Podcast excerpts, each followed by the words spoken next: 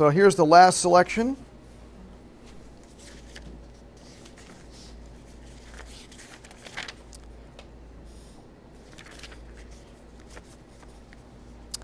All right.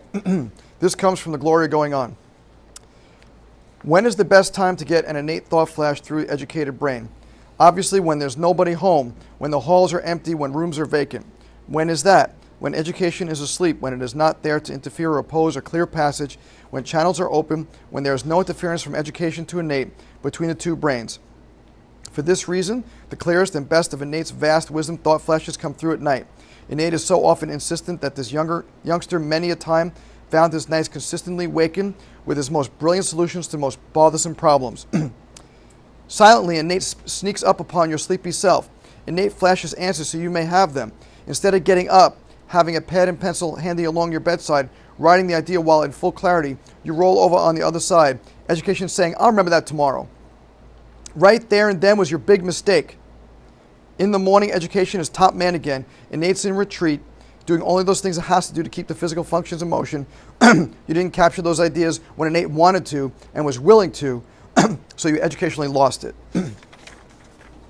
so, what does that mean? Right? When does innate talk to you guys? Because innate's always talking. When does it talk to you? Most common. Well, every day. It's, but I mean, there's certain times where it's really much louder. When is that, Connor? So it's uh, when you're reading that, I'm, I'm thinking about how, uh, like how uh, we talked about the educated brain and how when it's there, it's kind of it's making the innate or healing. It's kind of like suppressing it. You know I Mhm. mean?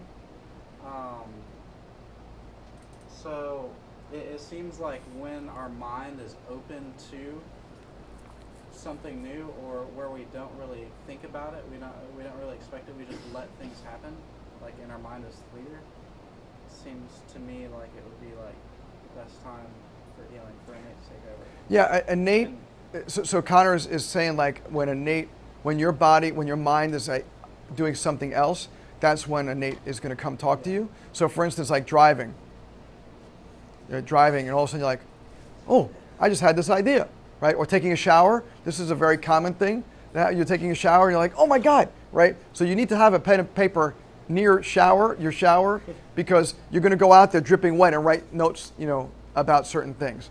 Um, so wh- when you're about to go to sleep, or when you first wake up, another important time that innate talks to you, right? When you're exercising, especially if it's like monotonous exercise in other words like running or treadmill or you know on a bicycle whatever where you're doing something repetitively and your brain doesn't have to necessarily focus on whatever you're doing because you've done it a zillion times right? That's when innate talks to you. So um, but the key is that you need to listen right some of our greatest ideas that i have had or my wife has had um, have been these innate thought flashes and they came out of nowhere right they came totally out of nowhere. Like, how did this whole, how did this group get here? It was an innate thought flash, right? Somehow other, Ben figured out that I was here, and then he contacted me, and like this was, it was, it was an idea. Where did these ideas come from, right? Where, where does this phone come? Like, how did Steve Jobs come up with this, right? He didn't come up with it all at once. He just said, "Wait a second, I have a better idea." And he probably wrote something down on a piece of paper, a napkin or something, and look what it is today, right? So that's where they come from. When educated brain is kind of off a little bit, that's when it comes on. Good question. Another question. Come on, I know you guys have questions. Doesn't have to be about this, could be about anything. Yes.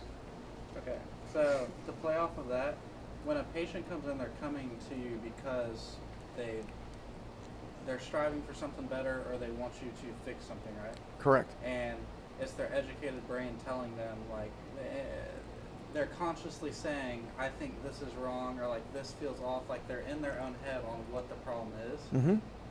When you're treating someone, do you th- do you think or what is the importance of framing what you're doing or trying to get them open-minded about what you're doing Mhm. like how, how does like affecting that patient's mindset when you treat them help them receive the Yes, okay, critical thought process that Connor just talked about, which is this: like if we have a patient, they're, they're coming in for with a certain expectation, right? I have a back pain, make it go away. Uh, I have a kid who's got colic or reflux, make them better, right? There's some sort of, of thing. So you need to switch their brains, right? And that's this is the failing of chiropractic. This is the ultimate thing that Connor just mentioned. This is the failing of chiropractic. Chiropractic has said for 122 years, whatever you're coming in for is what I'm going to fix. That was completely the wrong thing. And that's not what BJ talked about, right? We need to tell them why they're really here. Not to make them wrong, right? So I don't say, you are wrong for wanting to be here for me to take care of your kid's asthma, right? That's, there's no conversation about that at all. But, but what I try to explain is do you realize what's going on in this body? Do you realize that the nerves do a lot more than just tell you your body whether you have pain or whether your kid has asthma, right? There's so much more to this, right? Like the, the way that I know that we got in to that person's head was like as an example, we had a, a, a woman start, I mean, a family start last week.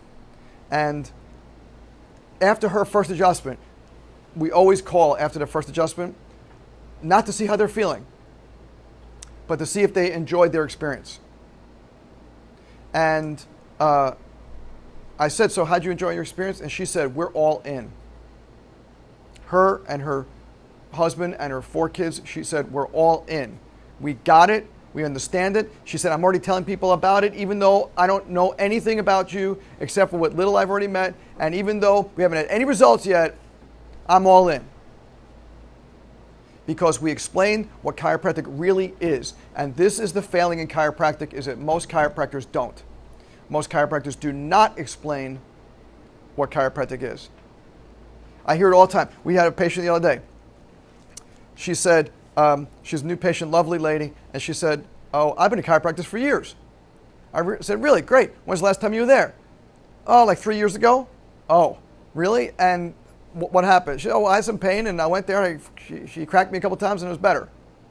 I'm like, okay, she was never educated, right? And she's been getting. She, she was a kid, and she has scoliosis. I, I, she said the reason I got justice is because I had scoliosis. I'm always having these, you know, back pains, which is not unusual with scoliosis. And I said, okay, I, I get what you're saying, but when we look at your spine, this is not about you just feeling better. It's about making your body as good as it can be. Because the problem isn't just now. The problem is if you don't take care of this problem now and really get on it, then so you're 30 years old and you're like this, where are you going to go when you're 40? You're 40, you're 50, you're 60, right? And then you say, where did this come from? And it came from when you were 20 and you didn't do anything about it. And she's like, wow, like I never, nobody ever told this to me. Nobody ever explained this to me. And my question to, to chiropractic is why? What are you so afraid of? Yeah, admittedly, it's easier to say, all right, lie down, let me fix your back. As a matter of fact, Connor, important thing, don't ever say the word treatment again. Don't say, because I don't treat anybody or anything. Right? I fix subluxations. Right? Treatment, the reason I say that is because treatment is a medical word and I don't want to be associated with what a medical, like, here is your treatment, because now I'm treating you for your back pain. No, I'm fixing your subluxations. Now, of course, if you're mandated by the school to say treatment, you, you say whatever you want.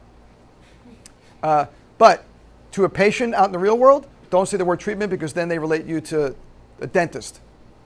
You know, fix my tooth. You come in one time, the tooth's fixed, they're done. But that's not how chiropractic works, right? Chiropractic has to change your pattern. So I don't use, I never use the word treatment. ICPA is really big on what we call salutogenesis. Salutogenesis, which is pretty much what that means is wellness for the sake of it. Right? Wellness to build the health bank account.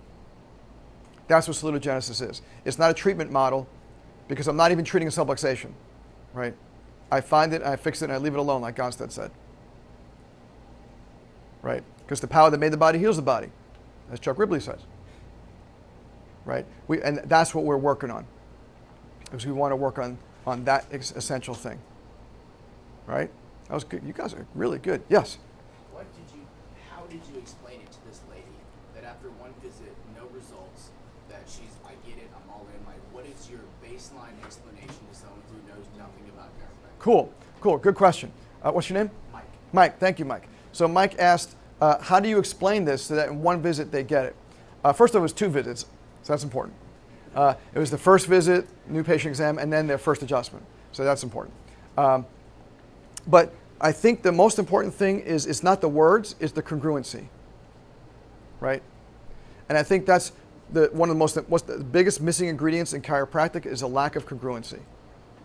So when someone first comes in, I let them spit out all their pain and symptoms and problems. Tell me everything, right? And I sit there, or my intern sit there, and or my associate, and we just sit there, write all, uh-huh, back pain here, asthma there, whatever it is, da, da, da, we write it all out. And then what we do is you say, all right, let me tell you what chiropractic really is. And then we explain the chiropractic story. And we don't go from Harvey Lillard and Harvey Lillard 1895. Nobody cares, right? Somebody asks about Harvey Lillard, we'll tell them about it. We have a picture of Harvey Lillard and B.J. Palmer on the wall. I have a 1940 painting of B.J. Palmer that someone gave me. Um, I have green books in my office, so it's there, but it's not. That's not the conversation, right? The conversation is how does the brain and the body work, right? And the nerve does a lot more. So here's a nerve. That nerve does a lot more than just go and make you feel pain.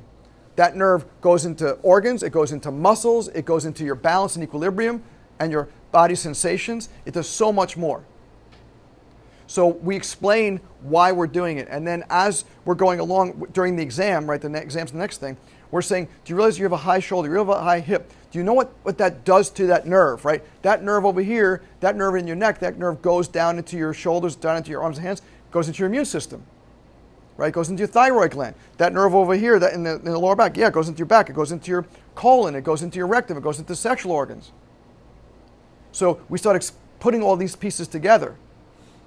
And the greatest gift that we can have, not this one family, but this, this other one woman I was just talking to you about, is after we were talking to her, she said, I have to bring my daughter in. What's going on with her? She has special needs. And she's got all these issues with her stomach, and she's got a bit of a curve in her spine, and she's got all these balance and coordination issues and body awareness issues. She needs to get adjusted. Like, yes, yes, that's exactly right. I don't have to say, you have to bring in your family. They say, I have to bring in my family because it makes sense, right? Because we tell them the story, we tell them the truth, right? We don't mince our words, we don't hide anything. And we tell it with love and certainty and authenticity. Does that make sense, Mike? Great. Was there another question in the back? Yeah. Brittany. Molly. Molly. Oh, you're Brittany. All right. I was close. Um, whenever we're talking about listening to innate or the voice or this intelligence, um, whenever you were hearing from it, do you have a feeling inside your body? Like, does it feel any certain way when you know that it's innate speaking to you? Say the question again. Do you have, do you get a feeling when innate is actually speaking to you versus whenever you get an educated thought? Oh, okay, okay, yes. You get an innate thought? All right, that's okay. Now I get it, Molly. So Molly asked, uh, do you have like a certain feeling uh, when you get an innate thought versus an educated thought? Yes. Usually the innate thought is very quiet. The innate thought sometimes isn't even a thought; it's a feeling. Versus educated is often very loud. So, as an example, um, uh, my wife and I went into this restaurant maybe a couple of years ago. It was right near my office. And it was totally empty. And it's 8 o'clock on a Friday night. And we walk in the door like this, and we look around, and it's completely empty. And there's not even a person standing at the hostess station, and there's no waiters. It's like empty place. Even though there's music playing and all the tables are set, so I knew it was open for business, but it was completely empty. And listen, I don't, and like we've been married 26 years now, going on 27. So um, we looked at each other, and without saying a word, I'm like, all right, let's go. And she was, and she was saying, no, I want to say, she's like, all right, let's go, right? Because I, we had a feeling. It didn't feel right. And then we're walking out, and now the waiter is running from the back saying, no, no, no, hold on, we got plenty of tables. No, I, you know what? We decided to change our minds, right? Now, we could have said, oh, I feel bad. I'll stay for you, whatever. But then what would happen? Invariably, the service would be horrible. The food would be bad. We get sick because of it. Something bad would happen, right? And all of us have had these feelings where we know we shouldn't have done something and we did it and then we had a bad result from it. Right? Right? Because we had the feeling, you know, I should have done this and I didn't do that and now this is what happens. Right? So, so but the, the, the BJ calls it, if you read his green books, the wee small voice. If you listen to the wee small voice, W E E, the wee small voice, and the, that wee small voice will tell you when you're headed in the right direction. And it'll give you little hints, you know. Like, you ever all of a sudden think about someone, like out of nowhere, like, oh, I got to call Jane. And then two seconds later, what happens? The phone rings. You're like, wow, how did that happen? Right? Or the other day, I was in my office and I was thinking about a patient and I wrote her name down because I said, I have to call her. I haven't seen her this week. Who came in like five minutes later? Is that patient. And you know what I did? I said, look at this. Here's your name. I thought about you five minutes before you came in here. How did I do that? Right? That's the innate thought flash, right? I got, and it was like I'm adjusting and I wasn't thinking about her, and all of a sudden it just went whoosh, right into my brain, and she walks in, right? That's what we're talking about, right? That's it's a quiet voice, but it, it leads you, and the key is allowing it to lead you, right? Because like here's one of B.J. Palmer's examples somewhere in Green Books. He talks about a river. Like if you're in a river, you jump in a river, you can fight upstream if you want to, but it's really hard to fight upstream when the stream is pulling you back this way, right? If you're if you're listening to innate, you you jump in the river like this, and the river just takes you, and you have to do anything. Now you have to steer. Doesn't mean you do nothing, right? You still have to steer, but innate takes you, right? And and an innate driven life is a beautiful life. Doesn't mean it's perfect, right? But it is a beautiful life. Good question, Molly. Thank you. Any other questions about this? Anybody else? I, I know I feel some questions brewing in here. All right. Well, I'm gonna. This is what I'm gonna do. Let's see. It's nine o'clock. So um, we're gonna do this for like a couple more minutes, but now I'm gonna change the topic a little bit. So, because I, I find this a lot of times, is that people have questions about opening up a practice or about how to get new patients or you know some sort of practical things, right? So I want to open up the floor to like let's we'll talk till 9:30. Oh, right, that's right. Looking at the wrong. You're right. It's eight o'clock here. Yeah, yeah, yeah. I was just. It's it's nine. It's nine o'clock in Atlanta. yeah. I just gave you a time warp, didn't I? What? All right. So it's eight o'clock here. So anyway, but I'm gonna give like we'll do 20 because we have the room till, uh, till about 8:30. So. Um, questions about any of practical stuff that you want to ask? Yes. Yeah, no, that was uh, actually what I wanted to transition to. So, Sure. what are your keys um, that you found to building a successful practice? What did you do, like, to get the ball rolling? Um, some of the most important things that you found, That's a great question. Connor. Chris. Chris. All right. I, the C. I got the C. I got the C. All right. Or Connor. Chris. Okay. So, um, um, what did I do to get the ball rolling to start my practice? And uh, I like this is a, a saying I use, uh, but it's, it's sort of like a politician saying. I shook a lot of hands and kissed a lot of babies. Right. So, and I've opened up two practices in my life. When I first graduated, I opened up a practice in, in 1990, and then uh, when I was asked, and my wife and I were asked to teach at Life University, we sold the practice up in um, in New Jersey where I was uh, practicing, and then we went down to Atlanta and I started practice from zero again in 2001.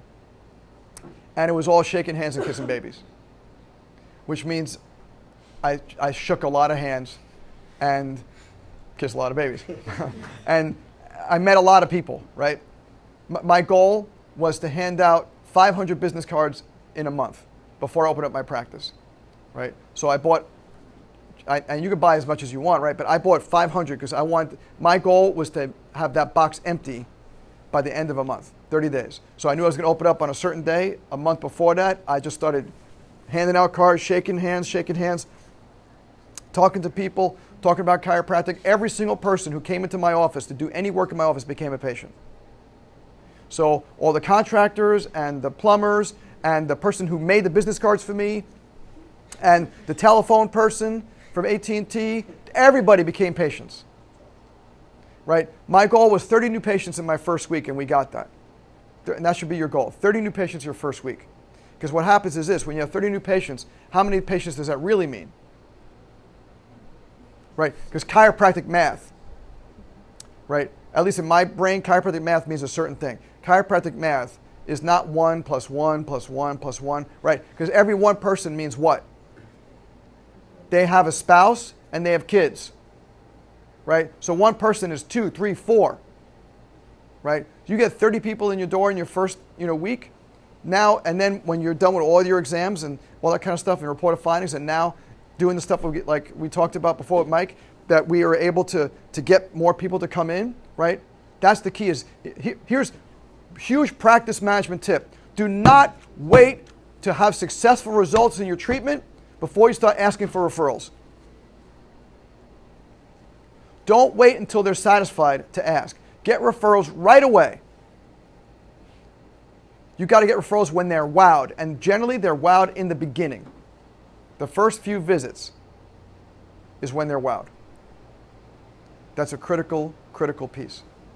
A lot of people wait until, you know, I'm going to wait until the back pain goes away and then I'll ask them for patients. But by that time, there's just like, well, I got what I wanted. Who cares? You got to get them before they even got what they wanted when they're excited, right? Not when they get what they wanted, but when they're excited, right? When do people tell you about the movie they just saw that they loved? Did they tell you uh, two or three months from now? They tell you as they're walking out of the theater, right? They're on Facebook saying, five stars, this was amazing, holy cow, they're writing reviews already. Before, the, the credits are rolling, they're already writing about how awesome it was, right? Right? That's the time. Is the time is right exactly then. So, hand out 500 business cards in your first month. 30 goal should be 30 new patients in your first week. Get all of them to refer the rest of their families and friends and all other kind of stuff in, you know, to see you, and then um, make sure you deliver what you say you're going to deliver. Right? Be completely congruent with what you're going to deliver. So, my recommendation to students is become a master at something while you're here in school. So if you are, if you like Gonstead, if you like Activator, you like Thompson, you like Full Spine, whatever it is, become a master. But remember that chiropractic is a science, art, and philosophy. So you got to be able to deliver the goods, which is the adjustment. But the goods is also, you got to know the science behind it. And the goods is also, you got to know the philosophy, the why. So it's a science, art, and philosophy, right? And so when, when I deliver the goods to my patients, it's a science, art, and philosophy. It's not one thing. It's not delivering the goods isn't this. Delivering the goods is those three things put together in a special package for them. Because I want them walking out of my office like they all do, and they say, "Wow." Like, I love Dr. Rubin. He's got an amazing staff. He's got amazing interns. His associate's fabulous. The place is beautiful, right? And we, give, we, we have food out for the kids, and we have all kinds of we lovely music, and everything's comfortable, and per, everything's like, that's what I, w- I want people to say, because I say it all the time. Like, I walk in this environment, I already feel better. You, everybody says to me, it's amazing how often I hear it all, all week long. You created something that's so lovely in here. And that's what I, that's what I, I aim to do, right? It's not, clo- I, we have an open adjusting area, so my, my adjusting area is about this big with five adjusting benches separated by T-bars, and it, it's just magical in there. But you got to create the magic. And the, but I, I, think one of the biggest things is that we talked about this before with Brittany's question is the preparation beforehand. So I don't just show up at five to nine and I'm ready, right?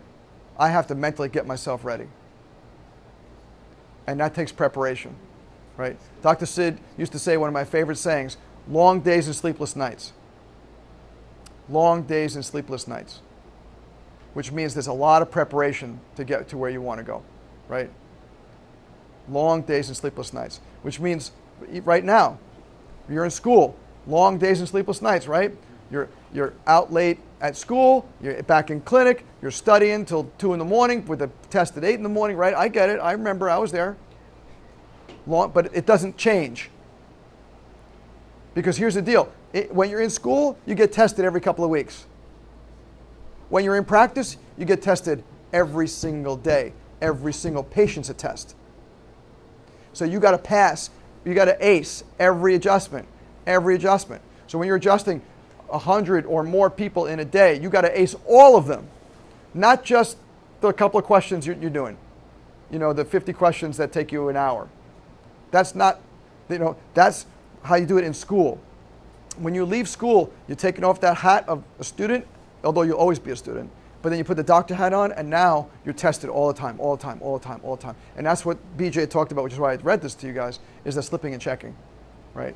Constantly slipping and checking, constantly improving yourself. What can you do to improve yourself? Good question. Chris, thank you. Answer it for you? Yes, sir. Good. You.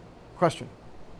I wanted to know how you explain to parents how their child's body can help heal itself if they're concerned that their child may be on the spectrum due to vaccines and um, just how you handle the situation. Sure. So, good question. Name? San? San. So, Sandy. Sandy? S A N. Oh, I like that. San. So, um, so San's question was, how do I explain to parents uh, whose kids are on the spectrum how chiropractic can help them, uh, maybe even regarding vaccines or something like that. Um, so, in terms of autism, autism is a very challenging issue because it's not an issue, right? Uh, like a lot of things are, are sort of unimodal. In other words, there's sort of like one thing going on with them, and then you can work with that one thing. Like, as example, asthma. Not that it's easy or simple, but asthma, certain subluxation patterns you're probably going to find based on which kind of asthma they are dealing with. And they'll probably have a dietary issue that needs to be addressed, most likely milk. Autism, there's a famous uh, saying in the Autism Speaks community that I'm involved with. Uh, when you see one kid with autism, you see one kid with autism. Because autism is a spectrum of things. So some kids are high functioning, some kids are moderate, some kids are low functioning. I see the whole spectrum. I see some kids who are the arm flappers and non communicative, and I also see the high functioning kids that you wouldn't even think are autistic, but that's what they're labeled as. Um, but they're, they're just socially uncomfortable, you know, kind of kids and a little odd. You know, back eh, way back when I was a kid, they probably would have called them like a geek or a nerd, and now they call them high functioning autism. Um, so, uh, what we have to understand is my job isn't to make their asthma go away or their autism go away or their back pain go away. That's not my job. My job is to find the interference in their life process and help remove that interference. Right? So one of the methods that you know we use is chiropractic care because chiropractic care helps integrate the nerve system. If you have a non-integrated nerve system, you're out of balance. By an adjustment, or uh, multiple adjustments really, then you are reintegrating the nerve system. And you're now taking a child who's out of balance and putting them in balance. And when they're in balance, they will do better. Now, does that mean is my job to make autism go away? No. Some kids, it will never change in terms of their diagnosis, right? So we have some kids who've been adjusted for quite a while and they're relatively nonverbal and they're having a little bit more language, but they're not all of a sudden like talking up a blue streak, but they're calmer, they're happier, they're doing better in school, right? They're not aggressive anymore, right? That's what I want to see, right? So I would love to say, oh, every chiropractic adjustment for autistic kids, well, no problem, and these kids are golden. Not possible. Now we've seen other kids who've. I, I'll tell you guys a story tomorrow. Uh, one little boy who came in, and the kid was, he, all he did was echo words. You'd say something, he'd say it back. You'd say something, he'd say it back. And then all of a sudden, after a month's worth of adjustments, he starts spelling words out to us. On, on just he come in one day and he said, D R E A M spells dream, dream. Out of nowhere. No, he had not had any communication with me at all. And now all of a sudden, we have these you know, like, like words all over the office.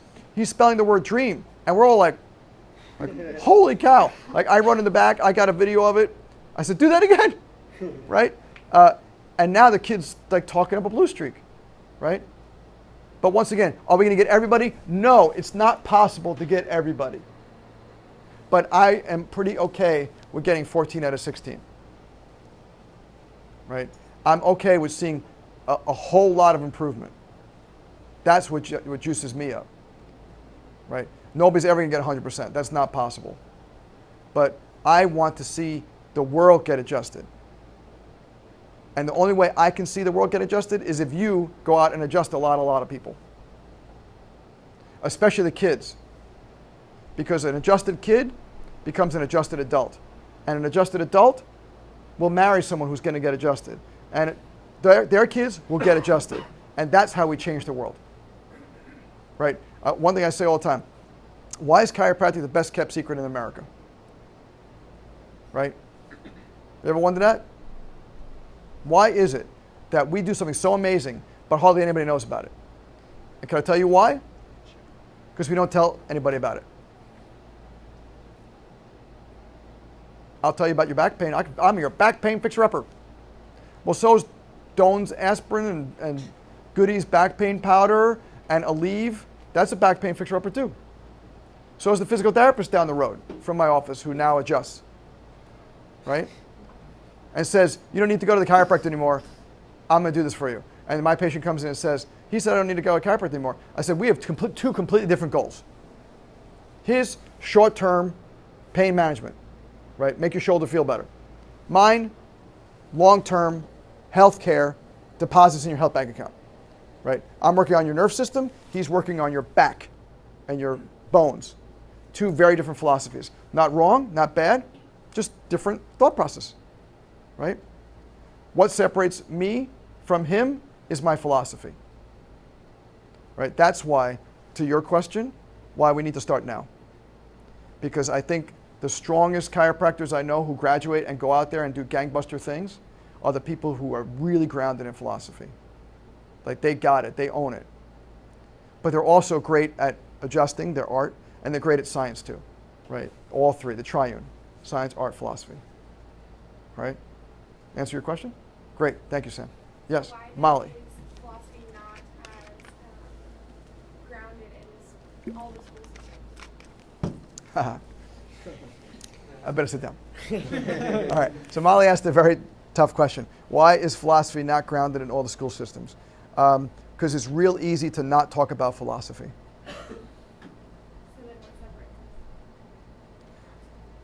Not a whole lot. The question was, what separates us? Not a whole lot separates us right now. Right? And that's what we have to change. Because what's going to make us different is the philosophy. It's the why. Why we do what we do. Anybody can do what anybody can do this. You probably heard on, a, on an older podcast. My son at five years old was adjusting his friends, right? We had to tell him not to, right? Remember that? One of his little buddies has a headache, we get a call from the school. Your son is adjusting, saying he's doing chiropractic work on his friend. My Palmer, Palmer's his name. um, which still makes sense, right? um, although he's 22 now, he's not going into chiropractic. He's, he's, he's going to film. That's what he, he, his, his passion is film. Um, so hopefully he'll make the first chiropractic movie. Um, so um, as Palmer, you, you, can't, you can't do that. I said, you got to wait till you have a license and go to school. And, right? For five years old, he's like, oh, what? Right? But, right? So, but, any, but anybody can do this, right? This is, and you've heard me say this on podcast too, this is not an adjustment right? Any, uh, you, any, any of your friends that are not chiropractors, you can, tell, you can say, we're just pushing my back over here, and you can call that an adjustment, right? An adjustment, BJ will say it in the biggest fellow within the first couple of pages, is that extra something, right? The extra something, there's something else that's behind the adjustment, right? This is not an adjustment, that's a thrust. So a physical therapist can say, I adjust. And they want to use that word, and that's totally fine because we stole their words, right? Physical therapy, right? I'll do physical therapy equipment on you. Rub a dub dub, right? Which, by the way, we don't do in our office. Um, we only deliver one thing in my office, and that's adjustments. That's it. Um, but if they steal our words, which is adjustment, and they're saying, I'm adjusting you, let them. I don't got to fight them. because I don't do what they do. They can't do what I do. Until because if they started doing what I do, they'd have to say what I say, and then they'd be contradicting themselves. So what I do only masquerades as this, but it's all this other stuff, right? And that's why you got to learn how to, as they say in life, talk the tick, right? Because you could be the best adjustor in the world, but not have a busy practice because you don't know how to talk about it. You don't have the, the tick, as we call it, down, right? We need to have the tick. And that's coming to this. This is how you learn a tick. Because now you guys are going to say what I say. And this is how I learned it because I learned it from Dr. Sid, right? So Dr. Sid said this is up. Oh, he says it. Sounds good. I'm going to say it. Now I say it in my own words, right? I'll tell you his quotes.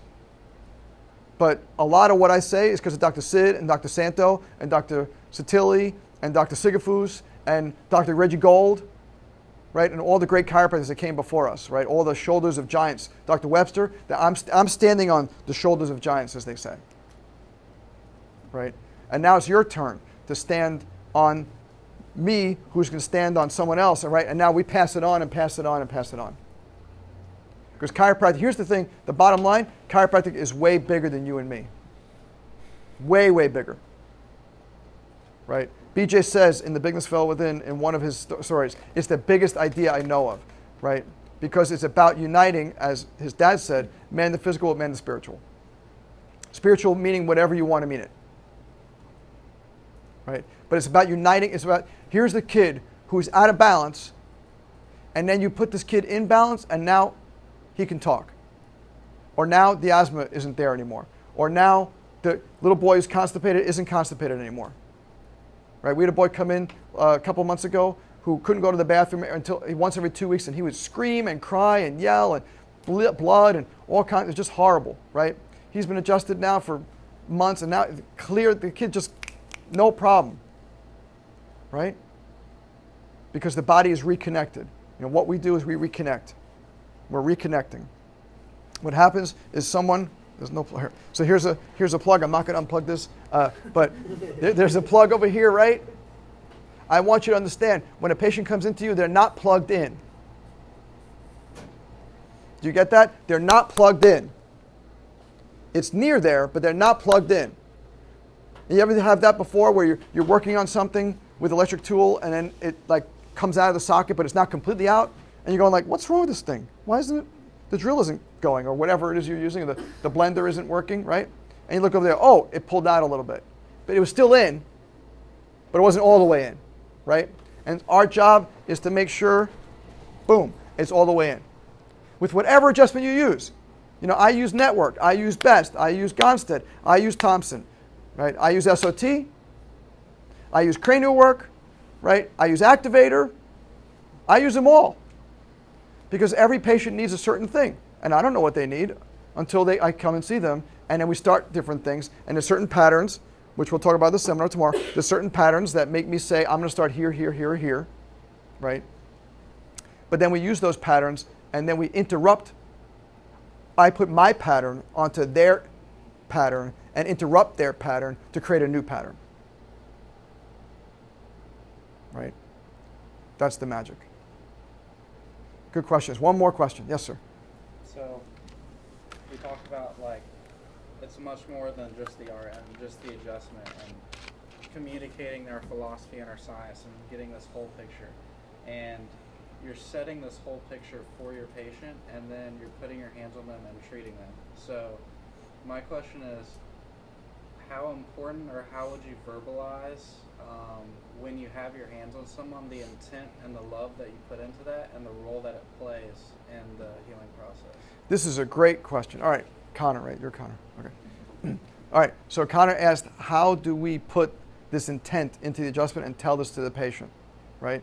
And it's a it's a difficult question to, to I'm going to answer, and it may almost seem like it's not an answer, but it really is. Is I don't mention this at all,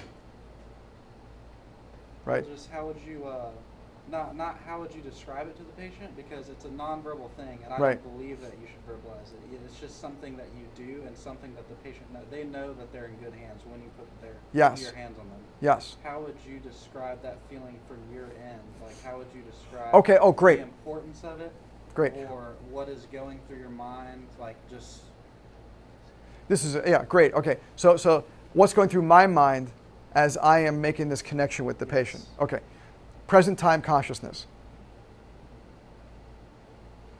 One thing I really want to say about you guys, uh, just as a group, that has really impressed me is that you guys have not spent a lot of your time on the phone doing this, right? I sometimes speak in front of groups, especially of students, younger people like yourselves, and I see this all the time, right? Facebook, Facebook, Facebook, Facebook. Uh, Like, God forbid you haven't like liked some notification that came up, right? As if something earth-shattering will happen if you don't get to that, zzz, you know? It's like you get addicted to, zzz, oh, I gotta, I gotta jump on this, this thing, right? So, present time consciousness is, Ram Dass says this, be here now. Wherever you are, be there.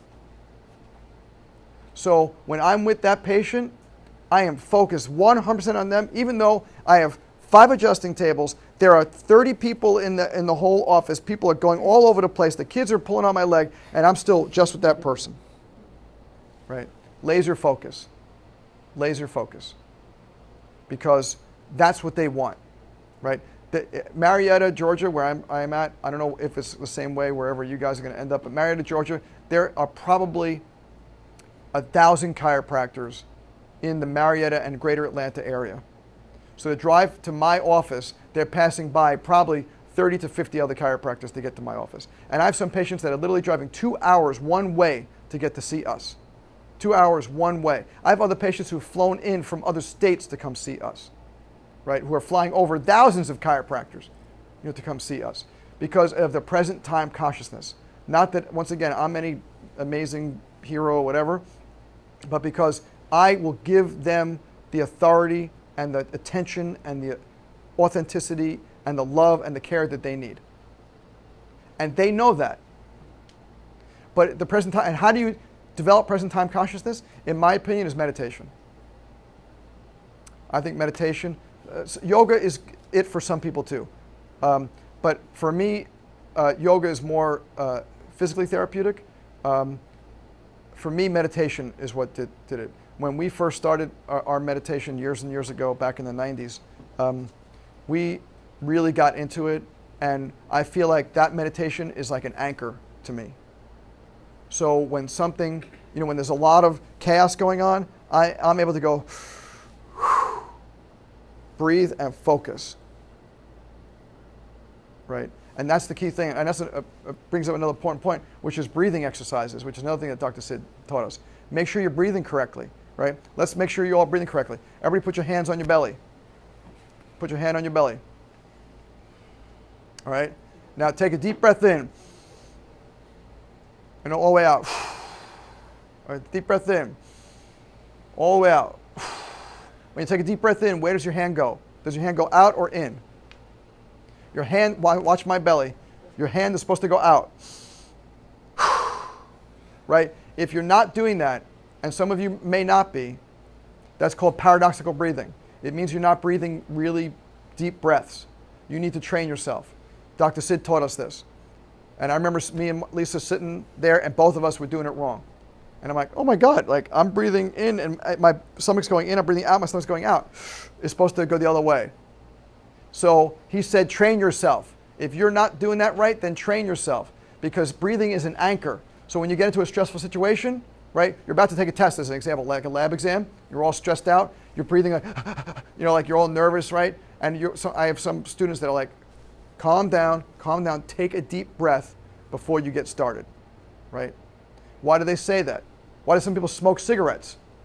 Because they're taking a deep breath, right? That's what, what calms down. It's not the nicotine. That certainly doesn't calm it down. It actually increases your heart rate, right? It's the deep breaths, right? So take, taking that deep breath. So I'd say train yourself, to these students especially who are having these kind of issues, train yourself because you develop an anchor. Your breath becomes an anchor. And then when you're about to have a stressful situation, you're about to take a test like a lab exam or an OSCE or a national board, like part four. Before you go do that national board part four, you go, and you anchor yourself. And now you're there and you're ready, and now, boom, perform. Right? So, but once again, training, painstaking preparation. Right? That's what, what you have to do painstaking preparation. Your science, your art, your philosophy, doing the routine. Like I mentioned, starting it somewhere, reading a green book, doing meditation, doing yoga, doing something to get yourself started. Because if you don't start now, when are you going to start? Right? That's really the big question. If you don't start now, when are you going to start? My suggestion is do it now. My suggestion is there's no better time than the present. Yeah, you got stuff, right? We all got stuff. Everybody has to deal with stuff.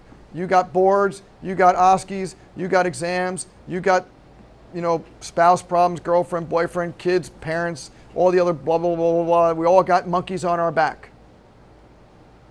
Carve out some time to change your life. And understand when you carve out that time, it's not going to change tomorrow. But by doing the practices over and over and over and over and over again, you'll see two years from now when you're in that situation and you take that deep breath and you're with that patient and you just all the words just come out because you've been doing all the right things. Your life changed right? So the 20 some odd years that i've been doing all these different things that's my anchor. So when i go into my office i touch the door like this before i go into the office and as I walk through the door, I'm touching the door like this, and I leave everything outside the office outside. And then when I leave the office, if I so desire, I can pick it back up. I can pick up all the monkeys, but I leave the monkeys outside. Right? So it's the Connor, it's the present time consciousness. That's how I convey it. So when I'm with that patient, I'm not checking my emails. I'm not thinking about somebody else. I'm not doing something else. I'm with that patient and I give them 100% of my attention. And that takes training, right? And meditation to me is that training to make you focus. Because when you're meditating, you're quieting your mind. So when all the noise is going on around me and I got all these people and kids and whatever, I'm just with that person. I hear nothing. And people are like, how do you concentrate on that? I don't hear a thing. I don't hear the music. I don't hear the people. I don't hear anything. I'm just saying, to the patient, move your hand this way, do this, turn your head, turn your head, lift your shoulders, right? Good question. All right. Um, so, this was amazing, right? This was amazing. I'm really super impressed with all you guys. Yes, 838, perfect. I'm so impressed. Uh, I wanted just to say a few things uh, before I finish up. First off, um, I don't know how many of you guys have seen the Pathways magazine. Uh, you should get, if you're involved with the ICPA club at Parker, you should get this. Um, and I have the great honor of having this article uh, in the Pathways magazine uh, called Autism, the Neuroplasticity and the Poly- Polyvagal Theory. It's available online for free, um, so you can easily read this and any of the other articles uh, if you want. So just letting you know, um, this is my passion. Like what I do in my life is um, I talk about chiropractic, I do chiropractic, I write about chiropractic, and I read about chiropractic. Right. So I'm, I'm kind of I kind of a one-track mind. um, so uh, this is an I think it's a culmination of a lot of things, um, and I'm just excited to be a part of it. And I think if you're going to deal with the special needs community like I do, then this would be a really good article for you to read and I, there's a lot of sources in this. So if you go into this and you like it, uh, and you go online, all the I, I have annotated the entire article online, so you can get all the sources that I am talking about. And the, the next, I'm um, hoping to that they'll publish another article, a follow-up on this, that I call de-evolution. There's a podcast that did a couple of weeks ago or months ago or something about de-evolution that um, just shows like how humankind is kind of dipping a little bit in its where we're at in terms of our functioning, but it's going to come back. It has to dip in order to come back up. I think it's part of where we have to go. We have to de-evolve to re-evolve, right? So that's the first thing I want to, to talk to you guys about before we finish. Uh, the second thing is if any of you guys want to come to the seminar tomorrow, please let me know. Um, I'm going to turn on uh, one of our computers now, and if you want to sign up for it, uh, we'll have that available for you. If you want to become ICPA members, um, as students, I know there's a great discount to become an ICPA member, and you can, if you uh, do, are an ICPA member and then you uh, decide to take seminars, it's a significant savings uh, to do uh, that kind of stuff. And even if you don't want to do that, you don't want to take the seminars, just to support the ICPA, we'd really appreciate it because um, the more, you know, it's all about numbers, right? The more the st- strength in numbers, and the more people we have committed to the kids, you know, the better it's going to be. So um, we're going to set up that computer in a moment. What I also like to do is I want to take a picture of everybody. Kind of, I know we have one picture of everybody spread out, but I want to put everybody against like one wall and take a picture with all you guys. And I thank you so much for your attention. You guys are amazing. Thank you.